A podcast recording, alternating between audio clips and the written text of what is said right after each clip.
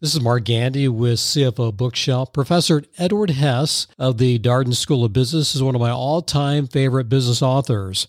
He's written 12 books, and his latest is Hyper Learning How to Adapt to the Speed of Change. And what a thrill and an honor it is to have him on the show today. That's coming up next on CFO Bookshelf.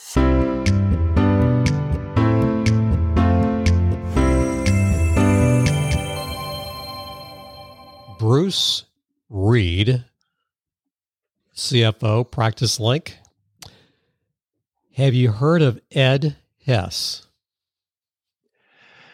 No, before uh, before our talk this morning, I had not I had not heard of Ed Hess. Having looked through the the list of books that that he's that he's written, I'm surprised I haven't and I just continued to be amazed at the number of new authors that we come across in the over the course of of doing the show. I came across Grow to Greatness.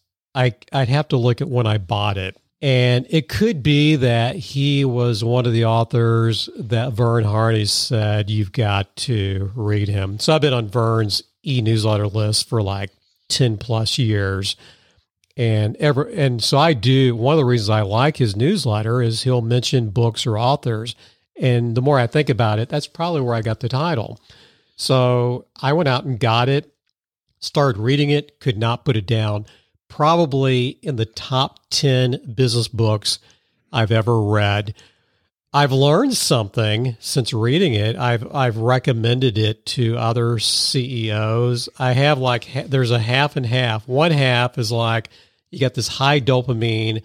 I want to do do do do do do. Just very results oriented. And it's like they may not get as much out of it. But then you've got these very deliberate chief executive officers that are very deliberately thinking about the future, about growth. So it's like it's like they want fast growth but they want non chaotic growth. Those are the ones who love grow to greatness. So I read the book and I just thought, man, Bruce, I wish I would have had this book even 25 years ago because I worked in one company where I just thought we kept screwing up and we kept having people that are probably effective at growing a $5 million business, but you can't have them even in a $25 million business, even if you can develop them. I just I think some people are more naturally geared to work in a bigger organization on that high fast growth curve. It's like, man, I wish I'd had this earlier. A couple of quick points, uh, Bruce. He's written 12 books.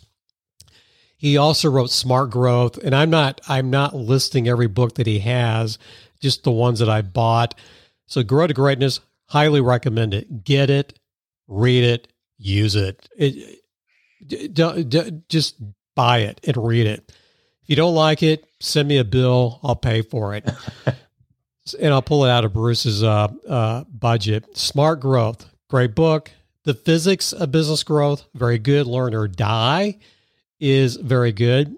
So you want to start a business? This is hilarious. Uh, before my interview with Ed, I wanted to support him and I went to buy it. Mark, you've already bought this book, idiot. so, so I already have that, so I haven't read it.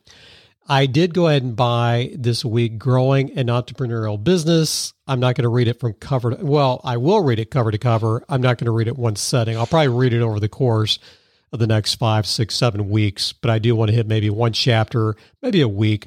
And I'm, I'm anxious to see what Ed has on growing an entrepreneurial business. But our topic today will be his newest book that came out in early September 2020, Hyper Learning. Bruce, are you a hyper learner? learner?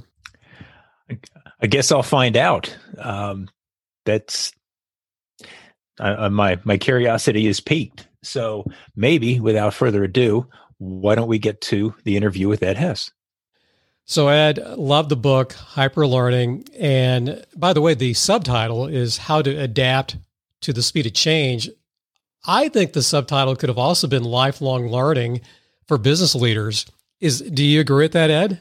I agree. I agree. It, it could have been lifelong learning for business leaders. In fact, that's a good subtitle, and uh, because that's what it's all about. All right.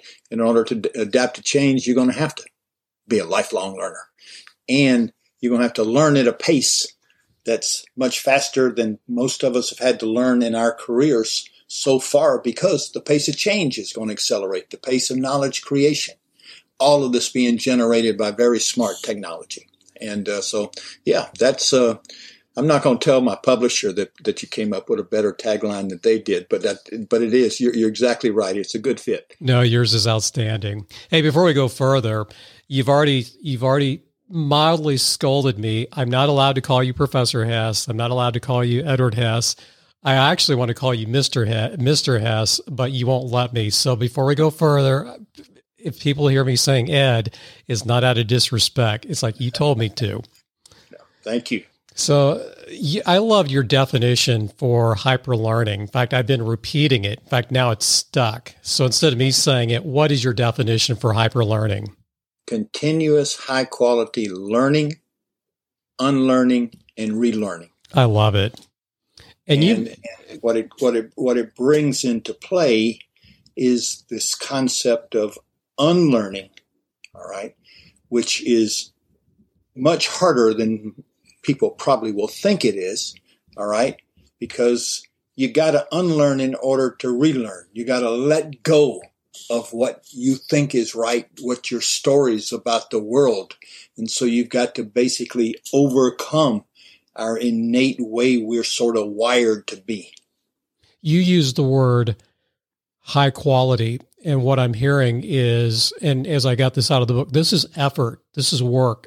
This is not necessarily tactical, is it? No, this is not tactical. It's cognitive, it's emotional, and it's behavioral. All right, because ultimately, ultimately, it gets down to how one behaves and how one manages what's going on inside of themselves, so that one can unlearn and relearn. And and it does take work, and that's why the book is is broken into really two parts: a new way of being. Okay, what do we need to do? and then a new way of working, what's the workplace? What's what's the right type of workplace that will basically uh, enable hyper learning, enable humans to basically unlearn in the workplace. If you think about most workplaces, you know the they're designed for you know you know what to do and do it and keep doing it and keep doing it and unlearning is sort of scary. It's sort of like saying, wow, this is not working anymore. And, you know, maybe I'm making mistakes and we need to think this through. You know, that type of conversations are not, you know, don't happen in a lot of workplaces. And so you're, you're exactly right. It's, it takes a lot of work. Uh, the good thing is, all right, from working with people over years, it's not rocket science. All right. It takes discipline, dailiness, rigor, and it takes the right frame of mind and it takes one taking ownership of themselves all right and working on themselves all right and doing the personal work but when you do it and it's just you know and if you do it you know working on something every day you see the results so it's it's it's not rocket science it comes down to rigor self-discipline uh, and really intent all right i intend to be the best learner I can be. We are recording this interview on September the 30th. I think the book came out on the first of the month. Is that correct? How, how, what how's it going so far? What's been the reception so far, Ed? Well, my my publisher is very happy. So I I guess it's I, you know I don't know numbers. My publisher is very happy. Um, it's gotten good. I mean, it's gotten a, a lot of press. Um, I've, I've, done a lot of work with uh, various people on it. And so it's resonating. Uh, I think, I mean, un- unfortunately, COVID is, is, is, a very, very yes. Uh, bad thing. But I think that the disruption caused by COVID in the workplace of people, most people, a lot of people having to go from the workplace to, you know, either working at home or et cetera, or working differently in the workplace, that that and experiencing in effect like our normal way of doing things has been blown up. All right. And to some extent, the, the book is also resonating because that type of velocity of change and to be able and having one's life topsy turvy because the change is what's only going to continue with technology. As technology continues to advance. So I think part of it is is that it's resonating because if the if you will the tagline of book of the book speed of change people are having to adapt now because of COVID. Because COVID is a change agent. And they're saying wait a minute I've got to, I've got to be, you know, I've, I've got to do things differently. I got to learn how to do Zoom. I got to learn how to emotionally connect. All right, on um, uh, Zoom, I've got to basically, uh, you know, manage my work life and my home life if we got children, etc. And so it's just people have been thrown into this, you know, and and the reality is is that you know we're you know we're, we're not going to go back to normal all right, there's going to be a there's going to be a different a different normal, and that's all part of human adaptation. I mean, if you really think about it, hyper learning is the ability to adapt, the ability to evolve, the ability to keep up and and and, uh, basically keep up with the technology because the whole game is is that I'm going to have meaningful work, you're going to have meaningful work if we can do things the technology can't do. Well, the technology is going to keep getting smarter, smarter, and smarter faster, faster, faster. What does that mean? Well, we have to really excel at doing what the technology can't do well. And that will evolve. Before I ask you who the intended audience is, I want to put in a quick plug. I'm a little bit of a book addict, if you haven't guessed, but I the way I have done your book, Ed, may be unique. I started I listened to the book first, and now I'm going back and reading the Kindle version. And so the the listening experience is you get the key big concepts, and then now you can go back and start reading it. And I'm just saying that is a it's a great way to go through your book. So again, that's just an idea for people who have not even picked up the book yet. Yeah, and may, um, can I add a yes and onto that? Yes, please. So a yes and, not a yes but, a yes and, and people, you know, bought the book if they go to www.edhess.org, which is the book website, you can come on and register and basically say, I've bought your book.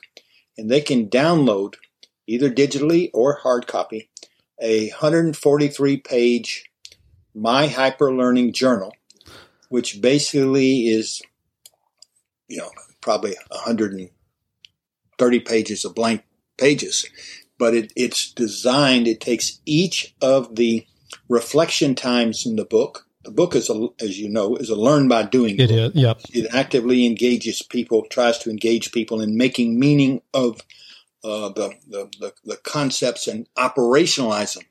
In other words, the book is more than a most most business books are concepts. They tell you stories.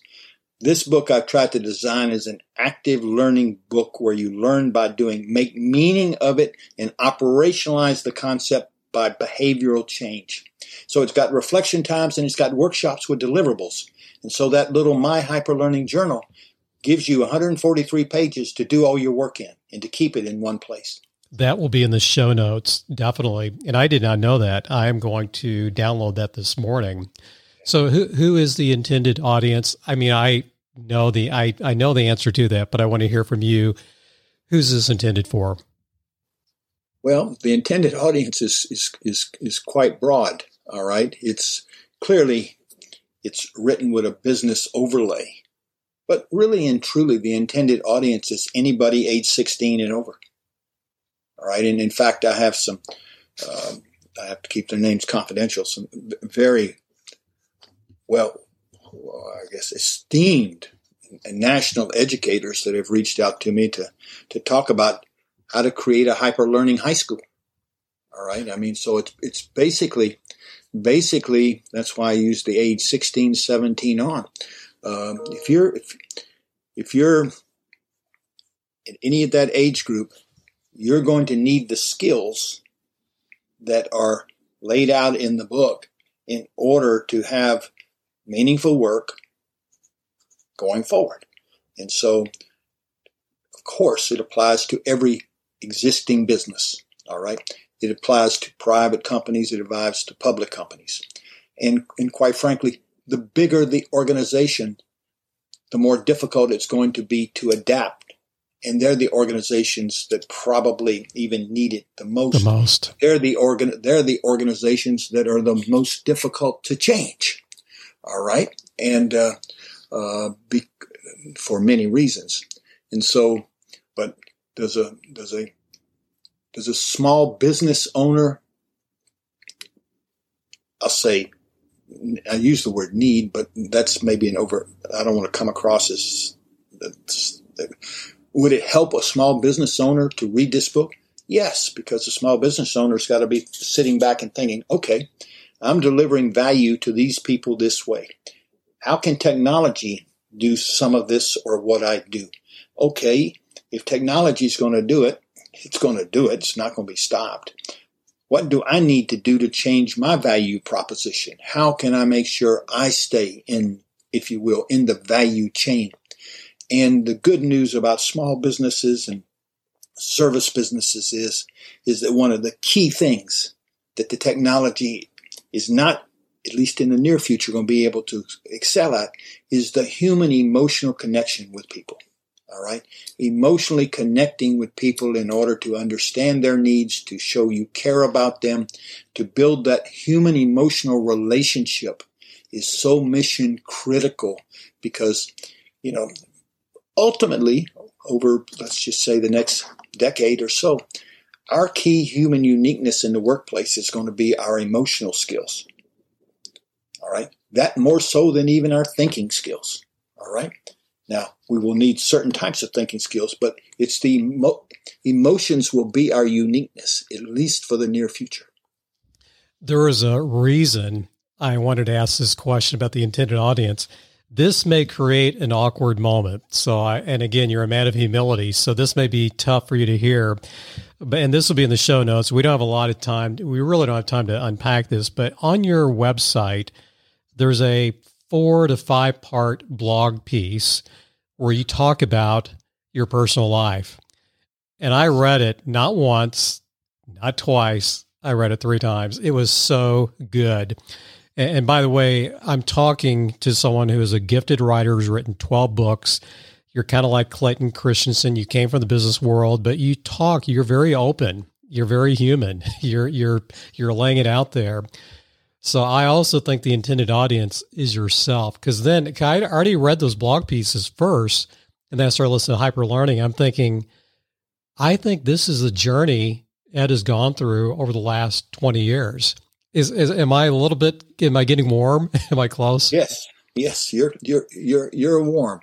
You've uh, this book, this book, and the humility book, both are probably, and this sounds funny. Let's say came out of me based on deep reflection of my experiences and and my uh, my life. And and because, as you know from reading those parts in the in, in the book, I, I think my my website designers a, a, a, great great team, and they they they you know, I think it's the title they gave it. Who is Ed really? All right, cut through it, and uh, but um, no, I mean I uh, I uh, I fell into you know traps that you know, a lot of people fall in and trying to be successful and uh, becoming very, very focused on uh, getting things done in, in my and my work and not not spending enough time with uh, people that I worked with and everything and you know getting to know them and and et cetera, et cetera. And and then you know I was uh, uh, you know you talk about humility. I mean I was uh, uh, I was never an arrogant uh, person. I was always a, a, a, kind person, but I was in the business world what you called a gunner. All right. I mean, I walked into a meeting and my job was my my intent was I was going to be the smartest person in that room. Okay, and smart was was defined by not only the right answer but having it the fastest. And and so you know, and I did a lot of reflection over the years and figured out that basically I adopted that strategy in the second grade. And from the second grade forward, really until I hit the wall. It uh, probably it was age thirty four or five something when I hit you know from age six. I started school when I was five. Age six to thirty five. I mean, yeah, I was nice and kind and smiley and everything, but we walk in the room. I mean, I was the I was the kid that sat in the first row of every class in, in high school and elementary school. And as soon as I was the guy raising his hand and moving it back and forth, the kind of people, the people that, you know, most people just say, what a, what a pain. Okay. But what I did was I trained my mind. I had a, I had a real ability to remember stuff. And I mean, that took me all the way to a senior partnership in Wall Street in the, in the mid 30s. And uh, until, you know, I, I, I realized, whoa, you know, my, my life is, uh, is out of balance. Okay. And my wife called me on it. And, um, and, um, uh, and, you know, I write about it and it's embarrassing to write about it because, you know, it really makes me, come across like I was, okay? Sort of like just self consumed with success. That was the American dream. And so, yeah, a lot of this book is stuff that I've learned the hard way, all right? I was an awful listener, all right? As soon as I figured out what the answer was, Mark, I interrupted you, all right? You know, I, didn't, I didn't, nobody, and that was, remember, be right, but be first to be right. If I didn't interrupt you, someone else may do. I mean, I did that all the way through my mid 30s. And so the whole thing about listening, the whole thing about humility, the whole thing about redefining myself is stuff that I learned over the years. And is hyper learning sort of like bringing lots of things together from, uh, yeah, yeah. And, and that really, uh, I'm sorry I'm going on so long. That really sort of what's the white word? Congealed in December 2017 because I didn't I was uh, 2017 um, um, during Christmas time and uh, I couldn't travel at that point and so my wife took the grandchildren and everything to Iceland and I was home for a week and uh, I read a, a wonderful workbook uh, that basically said you know was in effect let's figure out how you got to where you are. And um, uh, I think it's a path to every uh, uh, every every person's journey. Uh, but um, I can I can get that for you. And um, uh, by a professor who did the first class in creativity at Stanford University, and so went through this whole thing for a week, working through his workbook and saying, "Whoa, whoa." there's a pattern here that goes back to age five. And all of that sort of went into my repertoire as I started thinking about behavior change with hyper learning, constantly learning, what gets in the way of it, how do you mitigate it before it starts. So, long winded answer. the answer is yeah, there's a, there's a lot of what I have had to personally learn in the book. Speaking of the book, we have a lot to unpack, and I want to back up a little bit. And, and again, I appreciate those comments. Ed, the name of the book you mentioned on humility, humility is a new smart, and again, I recommend that book as well. The hard part in your book, there is there's so much there. In fact, I every guest I give them an interview arc ahead of time, and I blew it with you. I waited to almost like the last minute. I sent it to you over the weekend or on Monday. Well, there's just so much, Ed. Usually I'm two weeks ahead of time. It's like, well, do I pick this one? Do I pick this topic? So we got nine blocks. Think of it three by three. But we had another, another one this morning. So we're just going to pick 10 topics, 10 topics. And, and thank you for helping me with this. So I would say this is a joint effort. So I'm just going to throw out some terms, and just jump in. But the science of us, again, hyper learning, let's talk about the science of us, which is the, the opposite of either me, I, or something else. The science of us. Explain that. All right. In order to be a hyper learner, learner, we have to understand why we need to do something different. All right. Why, why do I need to learn in a different way than I'm learning now? Well, the science of adult learning is crystal clear. And this is very hard for successful people and smart people to accept, but it's a science. We are all suboptimal learners. This is how we are wired. We are wired to go out into the world and seek confirmation of what we already believe, to seek affirmation of our ego, and to keep seek cohesiveness of our stories, our mental models, our stories about how the world works. The science is clear.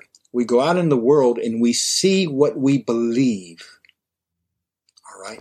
Great and point. Every person sees what they believe. So, how do I rewire myself so I'm not a confirmation seeking animal? All right. And that happens when we listen. Okay but that also that's the reason why it's so hard for any individual to be truly innovative or creative or explore the unknown so you have to accept the science of us which says that we're suboptimal learners in order then to have the answer why do i need to learn in a different way than i've learned before and the answer is because the pace of change is going to be such you're going to have to learn faster. But also, we humans are going to have meaningful work if we can do the type of work the technology can do. And that is very high order thinking. All right. Higher order critical thinking, imaginative, creative, innovative thinking. And then when you get to the highest level, emergent thinking, sense making all right? Or, all right, or and, and all of these types of thinkings, since we are limited, all right, and we're going to, it will take us years to rewire ourselves. Learning, we will learn more if we learn with others. We need other people to help us learn. Therefore, we've got to be really good at emotionally connecting with people in order to create the right environment. So the second big thing that humans are going to be able to do that the technology can't is to emotionally engage in positive ways with other human beings in the creation and delivery of services. So one needs to basically be able to, if you will, manage one's emotions, to be emotionally intelligent, all right, and to learn how to connect and relate to people in ways that basically sync us from a biochemical way so there's trust. All right, so I got to think differently. I got to be really good at emotionally engaging with people, right? And then the third types of jobs are trade jobs, which require iterative, if you will, learning to understand what is the problem, and then iterative learning of solving the problem with a lot of manual dexterity. And so trade jobs where, you know, just let's just take whether it's electrical work or plumbing work of having to crawl under places and I don't know what the problem is. And so I'm going to try to diagnose it, but then I'm going to try this and try this and try this. Okay. All the time, whether, you know, while I'm moving and going, you know, those jobs will be high skilled jobs that will you know that will be that will be you know that's going to be very hard for robots smart robots to do in a long long time. Being able to connect with other people as you described and then also the next topic inner peace. Just real quickly in your opinion are these concepts that are taught in a typical mba program? I don't think so. Are they? No Okay, I mean, uh, uh, human excellence in the digital age is going to be highly dependent on soft skills because the hard skills, many of the hard skill skills vis-a-vis thinking and data, etc., processes, going to be done by the smart technology. And so there are schools that are making gains now, but historically, no. I mean, if you think about it, I mean, um, you know,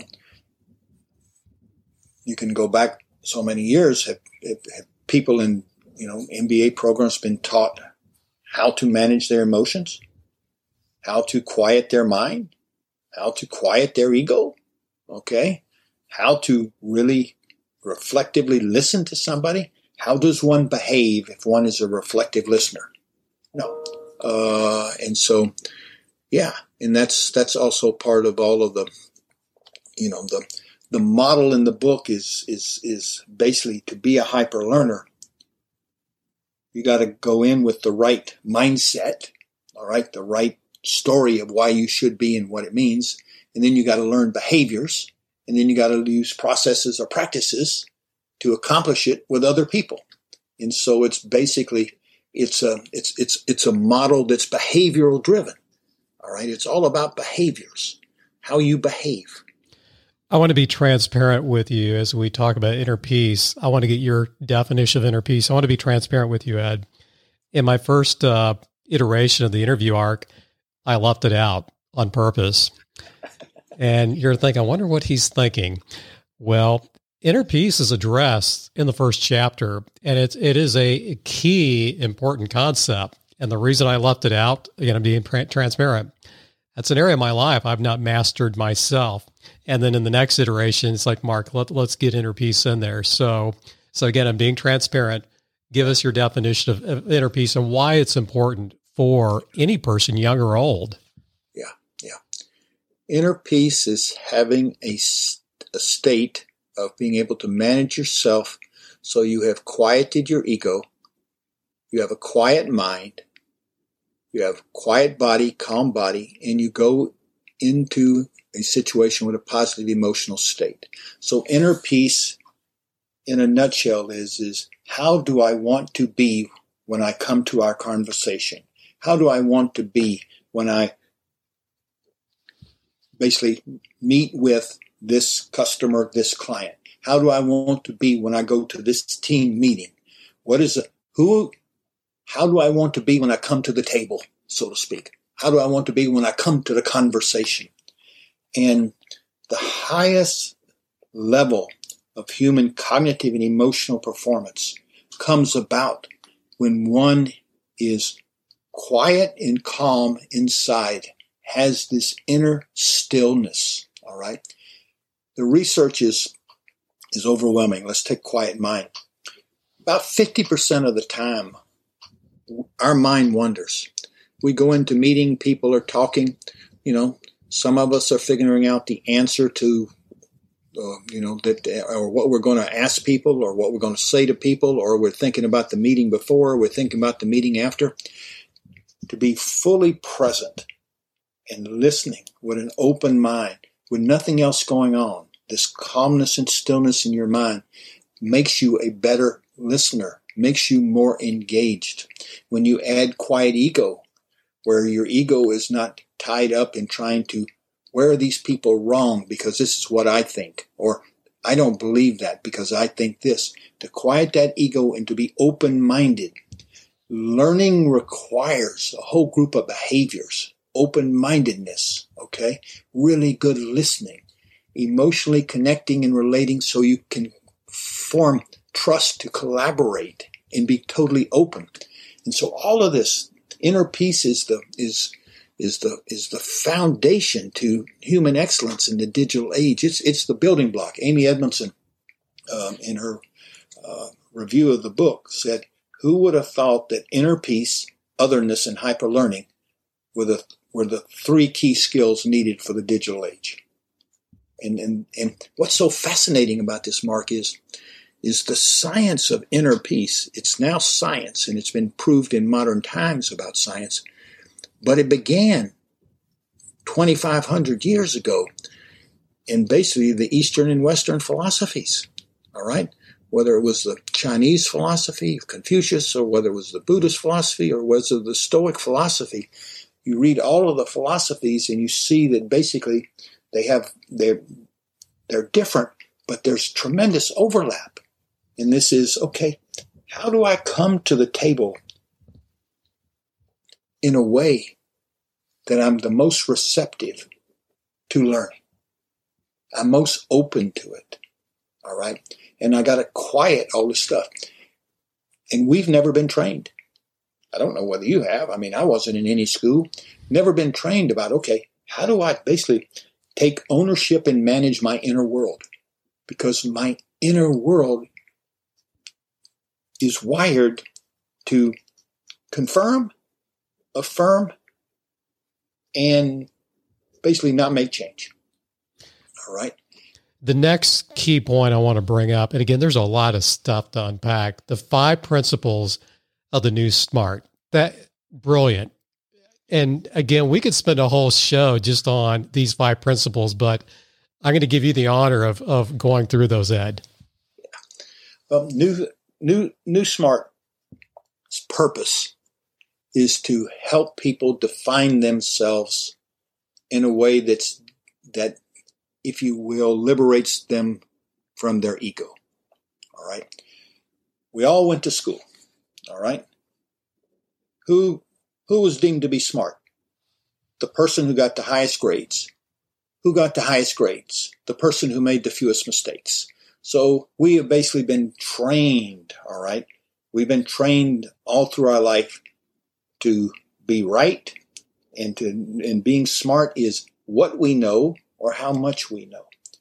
Well, in the world we're going in, in the world today, but in the world that's even coming more so with, you know, the amount of knowledge and human connectivity and the speed of new knowledge generation, okay, there's no way I'm going to know more than a smart machine. Okay, I'll just use IBM Watson. You know, and IBM Watson is there's IBM Watson accountant, IBM Watson doctor. Okay, but IBM Watson Doctor. IBM can basically download every scientific article written every week and download it, and Dr. Watson on Monday morning is contemporaneously knowledgeable, has upgraded the knowledge base. I mean, we're talking about tens of thousands of articles. Okay, how many doctors read five articles a, a month? No, okay. We can't keep up. So New Smart was designed to basically let's redefine where my ego gets invested. I'm not defined by how much I know or what I know. I'm defined by the quality of my thinking, listening, relating, and collaborating. It's a quality definition. All right. And since all of us can continuously improve our thinking, listening, it's a goal that we never reach the point. And so it, it should make us feel somewhat humble, all right? And when I use the word humility, I'm not using the dictionary meek or submissive. I'm using the psychological definition of having a, a, you know, a realistic acceptance of our strengths and our weaknesses, all right? The second part of the new smart is my mental models are not reality. They're only my stories of how my world works. They're not the map. We've already, we've already talked about the fact that we go through life and we have these stories. And we go through life seeking for seeking out information which confirms our stories. Well, my stories are different than your stories. All right. And in order for us to, you know, learn in together you know, you're going to bring a different approach. Well, I need to sort of understand it in a non defensive way, be open to modifying mine. And so, not in my, and accept the fact my, my stories are just mine. And everyone has their own story. And the best answer is going to come when everybody's story is understood and we make the best out of it. I'm not my ideas, is the third part. I'm not my ideas. My ego's not invested in this idea. I must decouple my beliefs, and I'm not talking about values, from my ego. Again, I'm trying to free up because the two big inhibitors to hyperlearning and learning or hyperlearning is ego and fear. So I've got to mitigate ego and I got to mitigate fear. All right. And the whole purpose of the new smart definition and new smart mindset is to liberate people from their e- their learning from their ego. Fourth principle. I must be open minded and treat my beliefs, again, not my values, as hypothesis to be constantly tested and subject to modification by better data. What that says is that we all got to think like scientists. Hey, you know, in, in, in fact, it, you know, it, it's it's you know, as as I evolved all of this, I started changing my language. When I when I'm in meetings with people, I basically have learned how to say my hypothesis is this. Now, what would make this wrong? Have we looked for this information? Okay. Man, that's a whole different conversation. All right. Number five, my mistakes and failures are opportunities to learn. So long as they're mistakes or failures within financial parameters, I'm not talking about, or, you know, somebody right. doing something crazy. All right. Because really and truly, in, in, in a my, my Learn or Die book, I did a, uh, a, case study on Intuit when Intuit was putting in changing their culture to an innovative culture where every employee would be empowered to innovate. In effect, Intuit was putting in their hyper learning model, all right, calling it innovation, all right, under, under innovation. And they basically, the senior leadership said, no longer will the word mistakes be allowed in this company. If you have an hypothesis that this is the right answer and you go and test it and you the answer is different than what you expected that's called a surprise. Mistakes are surprises unless you in a, unless you get the same surprise over and over again and you're not learning right?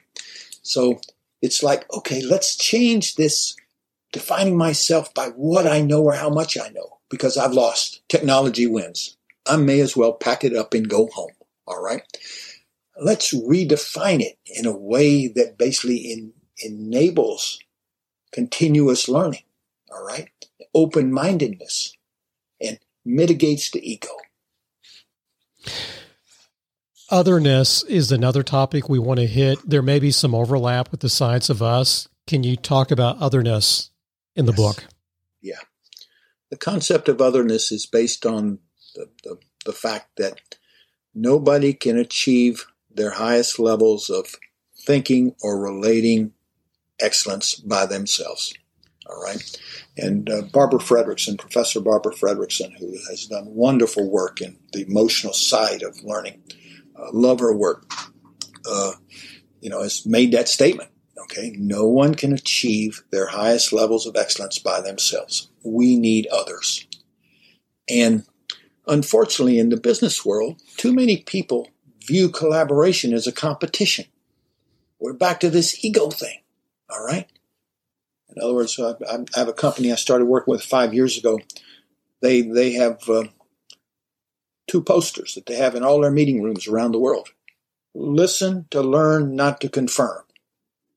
Collaboration is not a competition. Collaboration is making meaning together. And so the if you accept the fact you need others, then you need to say, okay, how do I optimize that? Well, then I need to be the type of person that others want to help. Okay. All right. I need to behave in ways which show that I respect others' opinions. Well, I need to be a really good listener. All right. And what's the science? How do I do that? I mean, it's more than just trying to make have it go in my ears. How do I make you feel like I'm really listening to you? Okay. How do I behave for you to think I'm listening to you? Okay. How do I behave in a way that shows you that I respect what you're saying and I want to consider it and I want you to consider what I'm saying. So this concept of otherness brings in the whole science of collective intelligence, collaboration, some of the other things that we're going to be talking about. So if you look at the building blocks, the building blocks is I got to get myself, I got to come to the table in the right way to be able to have the possibility of engaging with others in the right way because the ultimate goal, the ultimate winners in the digital age are going to be is going to be not my intelligence, it's going to be collective intelligence. It's why leaders have got to basically excel at putting together the right teams and helping develop these teams because it's all going to be collective intelligence, not one person's intelligence. I want to skip to idea meritocracy. Yeah. And that one just, that's stuck. It's like outstanding. Again, explain the concept. Yeah. Loved it. In in the in the business world, generally speaking, so I'm generalizing, the highest ranking person sort of has the power to say, this is the answer. I'm right. Okay. You're wrong. Or say, I heard all of you. This is what we're going to do. An idea of meritocracy is, if you will, an environment where power or rank is, in most cases, there'll be some cases if there's human lives in the in the say in the military and special forces and stuff like that. If there's life and death situations, all right, I'm talking about normal business work. Okay, an idea meritocracy says the best idea wins, not the most powerful person or the highest ranking person. All right. And the best idea is determined by data. All right. By data. The best data that we can get. So what you're looking for is not whose idea, it's what's beneath the ideas so there can be free and open debate. So a junior person in the business world can raise their hand and say, I, I don't understand this because this research says this. So how does this fit in? And the senior person, all right, if they're trained right and if they've done the inner peace work, will say, tell me more. Tell me more. Should be willing to basically sit back and say, it's going to be the best idea wins. That's an idea meritocracy. The best idea wins.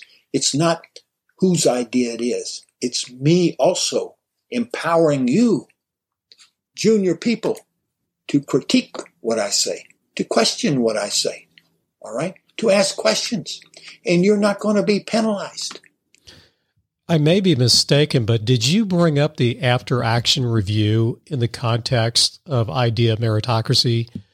I can't remember, but I do know you bring up AARs, yeah. but that's another way just to flesh out ideas, the best idea winning, even if something after the fact is doing the after yes. action review. Yes. And, and, and, and, and, and, and yes, and yeah. After action review is one of the practice should be standard in every organization, in every meeting, every thing that goes on. And Gary Klein's pre-mortem is a wonderful tool also. Uh, Gary's uh, you know, everything Gary writes is great. He's got the great, great list of how you how you basically uh, you know gain insights from from data. But the, the pre-mortem in, in effect is sit back and make you know and make believe that your idea doesn't work. All right, and why would it not work? Well, have you basically preempted those things? Have you basically taken that into consideration? Can you mitigate it before you uh, go back. And so it's almost like reverse engineering, if you will. And uh, and so uh, and there's there's in the in the hyper learning book uh, there's lots of templates um, uh, um, and lots of practices that are put out there so that it's basically the the book is a how to book, but it also you know for the different ways of thinking and it's got a reflective listening checklist it's you know it's got checklists for lots of the things we're talking about based on best practices that people have used that people can start. They don't have to build their checklist and they can say, okay, for this meeting, I need this, you know, I'm working on this. Say, yes, I'm working on uh, idea meritocracy. All right. Well, we should have basically a, a process that we go through to make sure everyone speaks up, to make sure that the silent quiet people speak up also and that they're protected, and to fully get everything on the table, and then to have a conversation, generally speaking, that's not dominated by the senior person. Ego got is got to get out of the way. All right, it's uh, it's it's um, uh, Eric Schmidt of, of Google because Google uses an idea meritocracy said that you know it's an, we have an idea meritocracy and this is a hard word that these he made up, not a tenureocracy. In other words, the highest ranking person. That makes sense. It's very, and it's very and it's very hard for senior people to to do. But what you find out is is that is that when they do it, they don't lose. Nobody thinks less of them as a human being. In fact, people think more of them. All right, because they're open because their goal is is for us to have the best result, to add the most value, and to be the most successful. Everybody in the team. It's not ego. So I'm going to use your words. This is a theory. This is a hypothesis.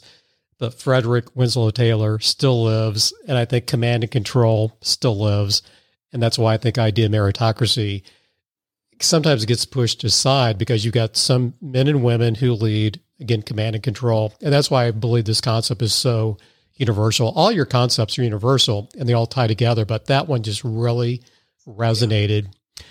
I want to move on to another topic or two words that have hit my radar, I would say in the last 18 months. And that's the whole concept of psychological safety. And I appreciated this coming up, making its way in the book. Uh, you mentioned Google a few minutes ago. Uh, this is something that they've studied and take seriously. So, again, hypothesis, theory, Ed, that a company where an employee does not feel psychologically safe, you're not going to have strong performance. True, false? What's your thoughts? True. True. The two. Let's go back to the to our basics. The two big human inhibitors to learning are ego and fear. We've talked about the ego part with New Smart. We've talked about the ego part with idea meritocracy. We talked about the ego part with quieting ego. Fear. People need psychological safety is the key psychological principle that must exist in an organization where people feel safe to speak up. Now, of course, I'm talking about speaking up respectfully, etc., all of that, okay? And that's a huge issue. That is a huge issue because if people are fearful, all right, first, their body's going to be stressed, their thinking is going to be not at the highest level. Their listening's not going to be at the highest level. The conversation's not going to be at the highest level. And your results are going to be suboptimized. All right. And, and so, and the, you know, the, the, the, the leading person working on uh, uh, psychological safety in the United States today is Amy, Professor Amy Edmondson at Harvard, who's a wonderful person. And, um, and she's got, um, you know, she has books on this. And what I've what I have done in this book is to focus on okay, how does a manager or a leader need to behave in order for someone to feel safe? Okay? So many people say in a meeting, everybody's, this is a psychologically safe environment. Everybody can speak up. And someone will not speak up and the leader may say, "Okay, Jim, uh, why didn't you speak up?" Well, that's the absolute wrong question to ask. It's Jim. What do I need to do to help you feel safe? The leader owns psychological safety. And that may not feel natural to ask that, right? That's right. That's right. And oh, for leader, no, I mean that's not natural at all. And uh, and so if people don't feel safe, you're going to have suboptimal results. I mean it's that simple. But it it it's it's a major change. It's a major change, and what it takes is is leaders being authentic and transparent in sharing their weaknesses, sharing their stories. What it takes is humanizing the workplace. That's what it takes. Is making it more human instead of, you're right, command and control. In the, in the digital age, command and control is the surest way to obsolescence or to extinction if you require human beings. If you if your business can be completely roboticized, all right, with smart robots, you can command and control robots all you want, okay? the reality of it is you, you can't do it by yourself, and so then you're going to come back to the same issues. Uh, but so it's the, the, the, the workplace, the industrial revolution model of command and control, of hierarchy, my way or the highway, you know, etc. That's gone. That's going to be gone. It's got to go to a very humanistic, enabling environment that enables people to be working on developing their inner peace and their learning skills at the same time that there is, is a, in effect, all of the work that humans are going to be doing on themselves has to also be done in the workplace. Okay. I, and because then it will, if you think about it, if I'm working on listening and I have my checklist and I'm, and I go into meetings and no one else is working on listening and no one talks about it, then I got to go home and think about it and think about how I'm changed. But if at the end of a meeting we take five minutes and everybody agrees they're working on listening and give each other feedback and how could we have done this better, I'm bringing my development into the workplace so that we can accelerate the attainment of digital, I'll call it human excellence in the digital age in the workplace.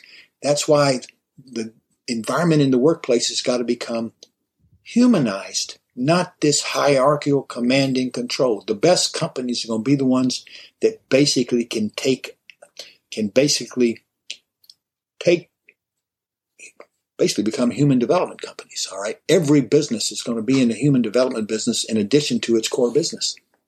That's a fact. And this is a perfect segue of going into our next topic. By the way, I want to be respectful of your time. We're going a little long. Is it okay if we can keep going a few more minutes? Sure, sure. Because th- this is one of your topics, but high quality, meaningful conversations. How does that work in a caring, trusting environment?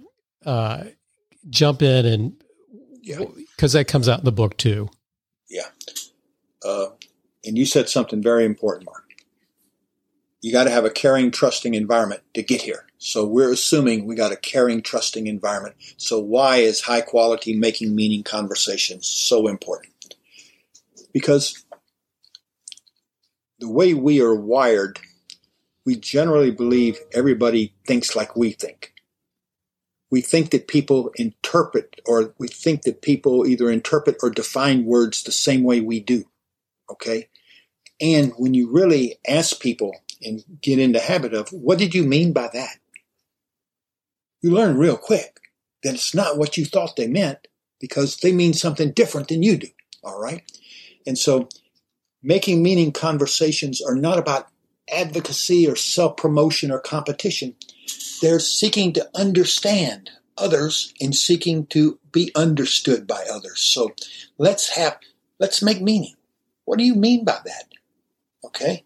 Well, how does that fit with that? All right.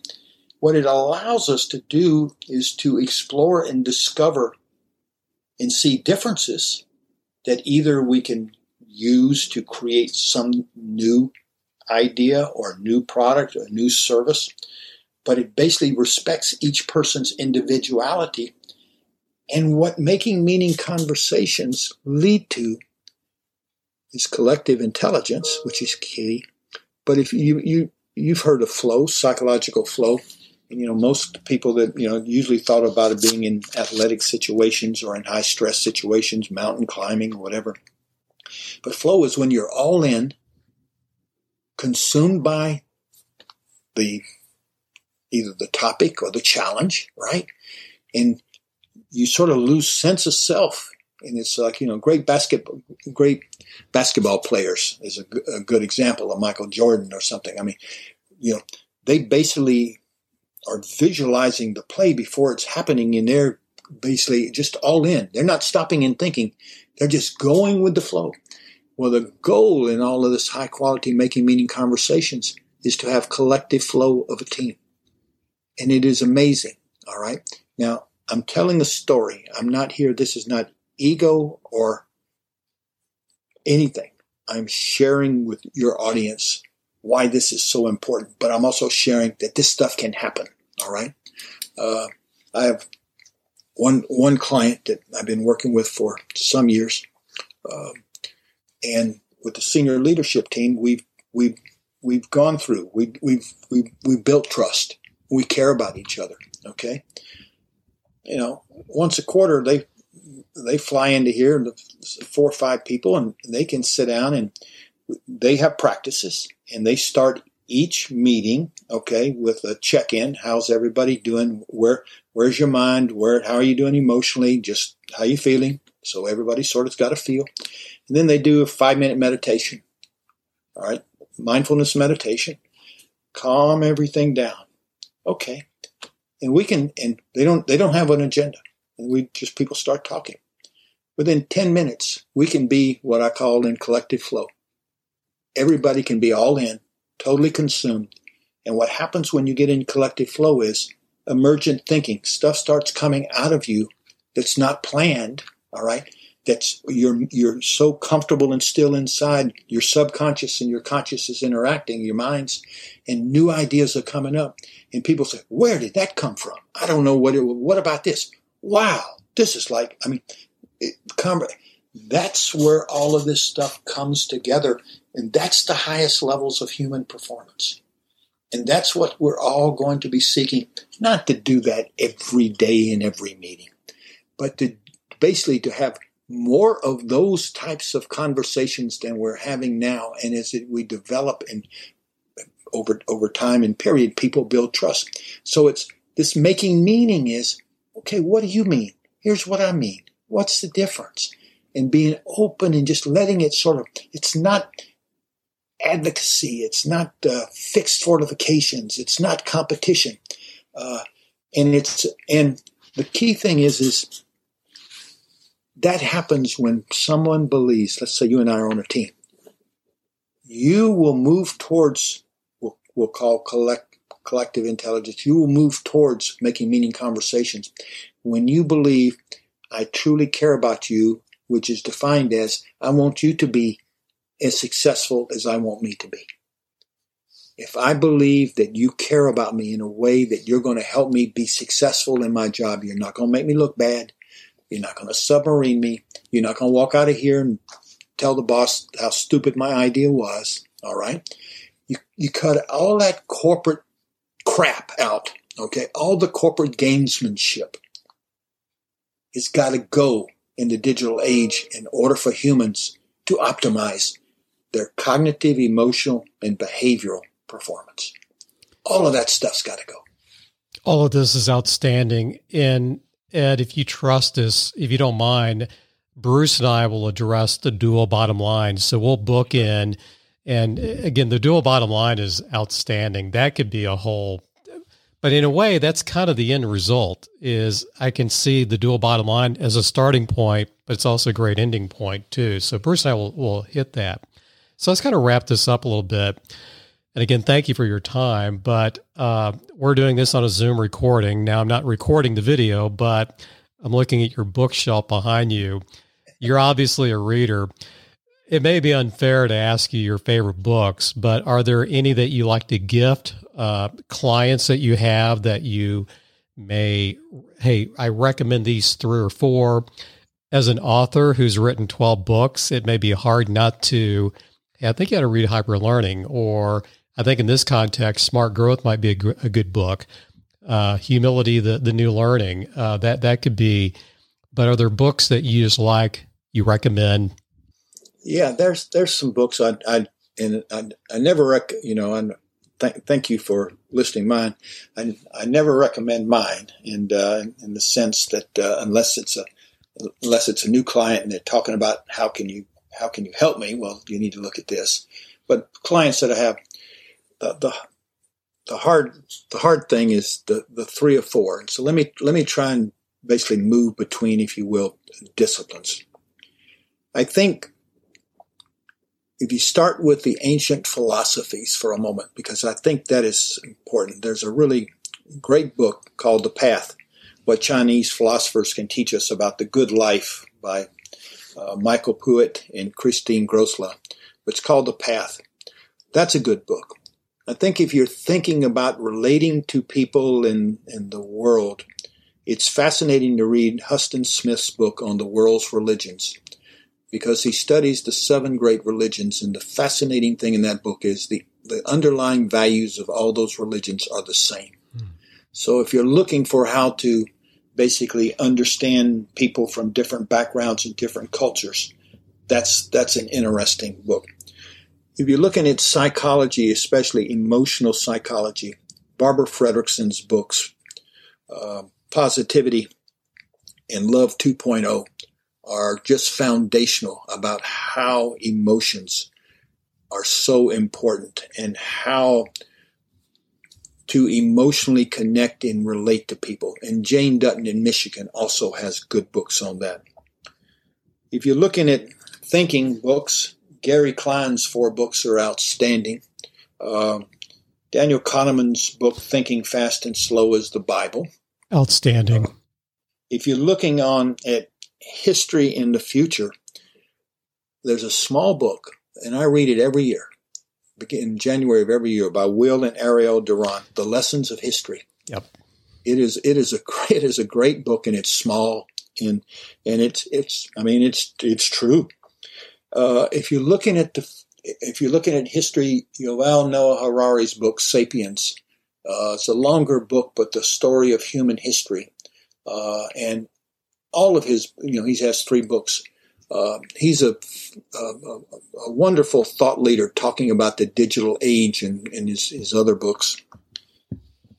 We're talking about collaboration. Uh, William Isaacs' book on dialogue, The Art of Thinking, is a great book, okay, from MIT.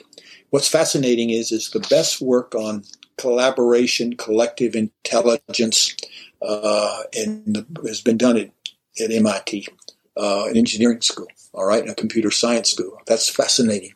And, um, and the work on collective intelligence, their findings on what makes a great team uh, is so, you know, mind boggling that Carnegie Mellon said this can't be right. And Carnegie Mellon went and did the same experiments and they confirmed everything MIT said. So you got two schools, engineering, computer science schools, basically confirming uh, uh, research which says, okay, that uh, you know the most innovative or creative teams and the best problem-solving teams are teams made up of five women and no men, because women are wired, if you will, to collaborate and make meaning they view collaboration as a relational, not as a transactional. Now, that doesn't mean there's not men who are good collaborators. It doesn't mean men can't learn to be good collaborators. It doesn't mean all women are good collaborators.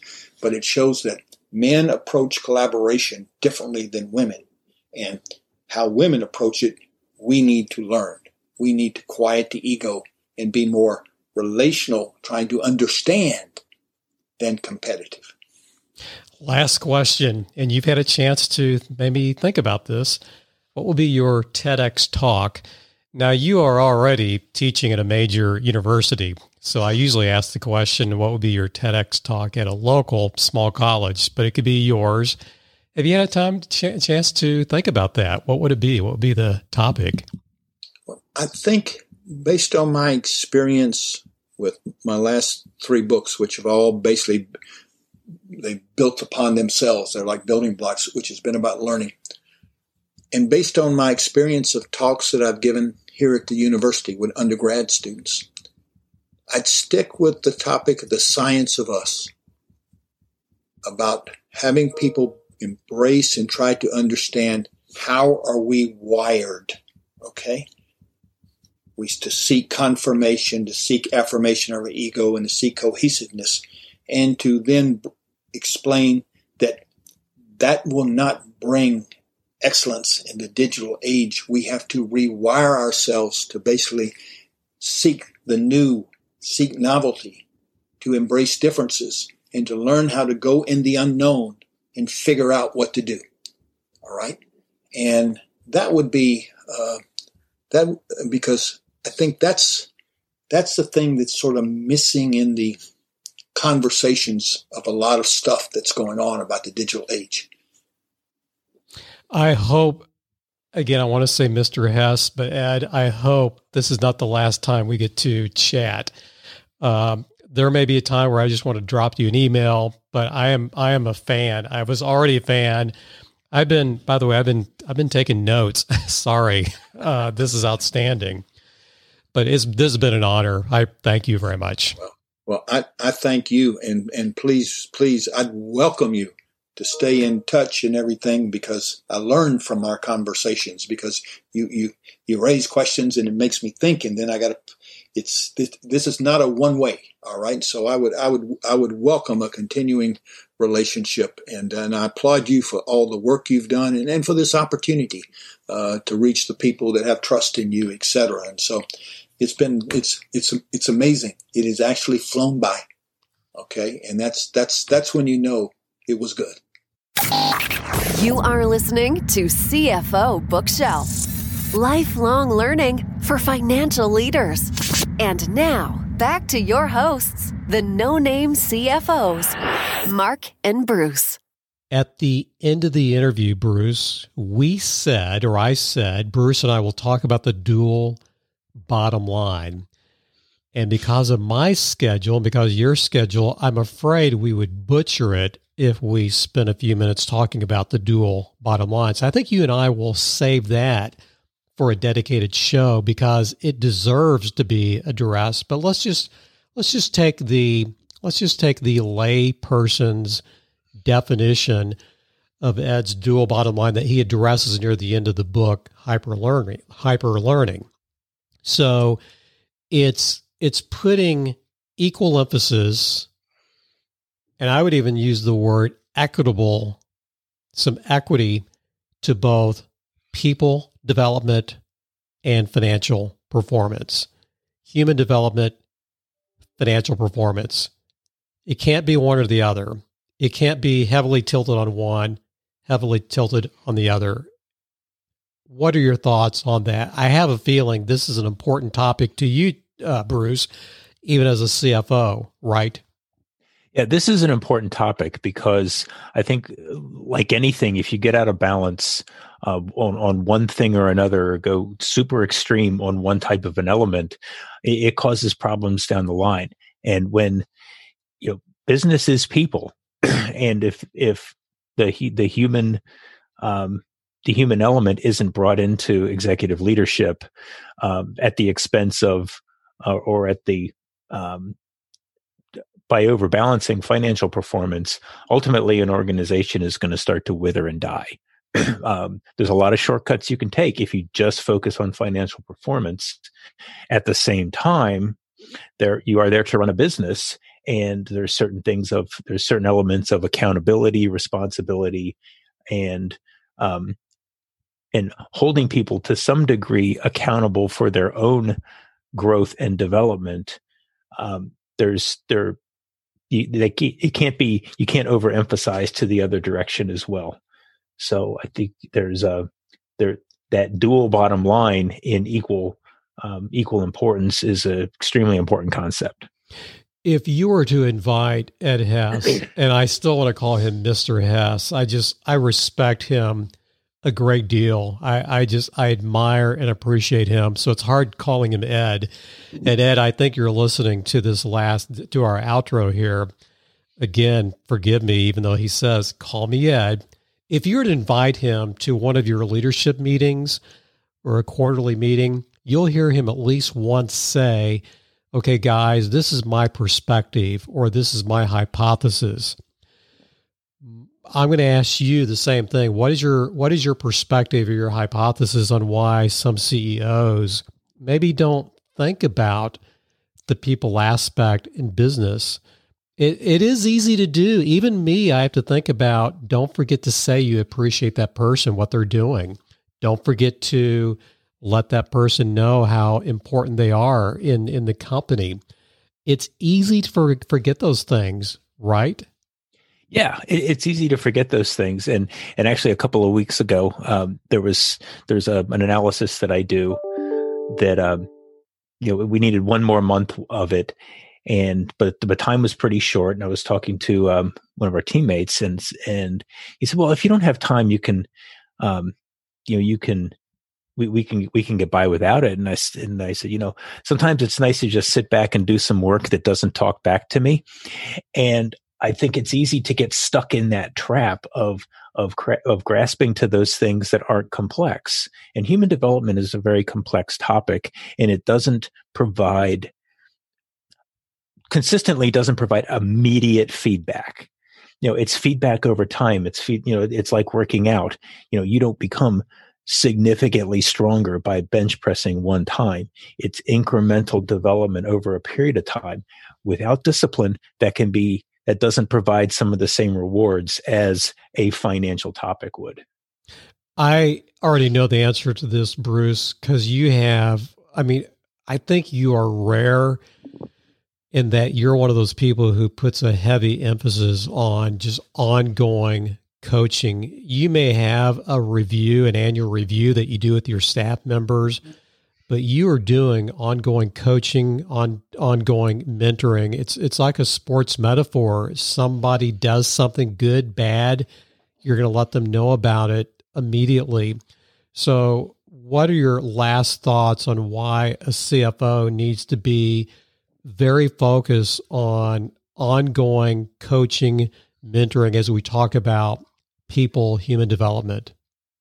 Well, I, I use the word investment, and I think that's where the C, great you know, word. The, where the CFO, um, the CFO relationship comes in. It is an investment, just like investing in in hard assets. Investing in people is probably the most important investment you can make. Brilliant, brilliant, love it, Bruce. We got to wrap up, don't we? All right, let's wrap it up. Mark enjoyed our time uh, today. Enjoyed the uh, um, opportunity to learn more about Ed Hess. Everybody out there, stay safe, stay well, practice love and empathy, and we'll talk to you again soon.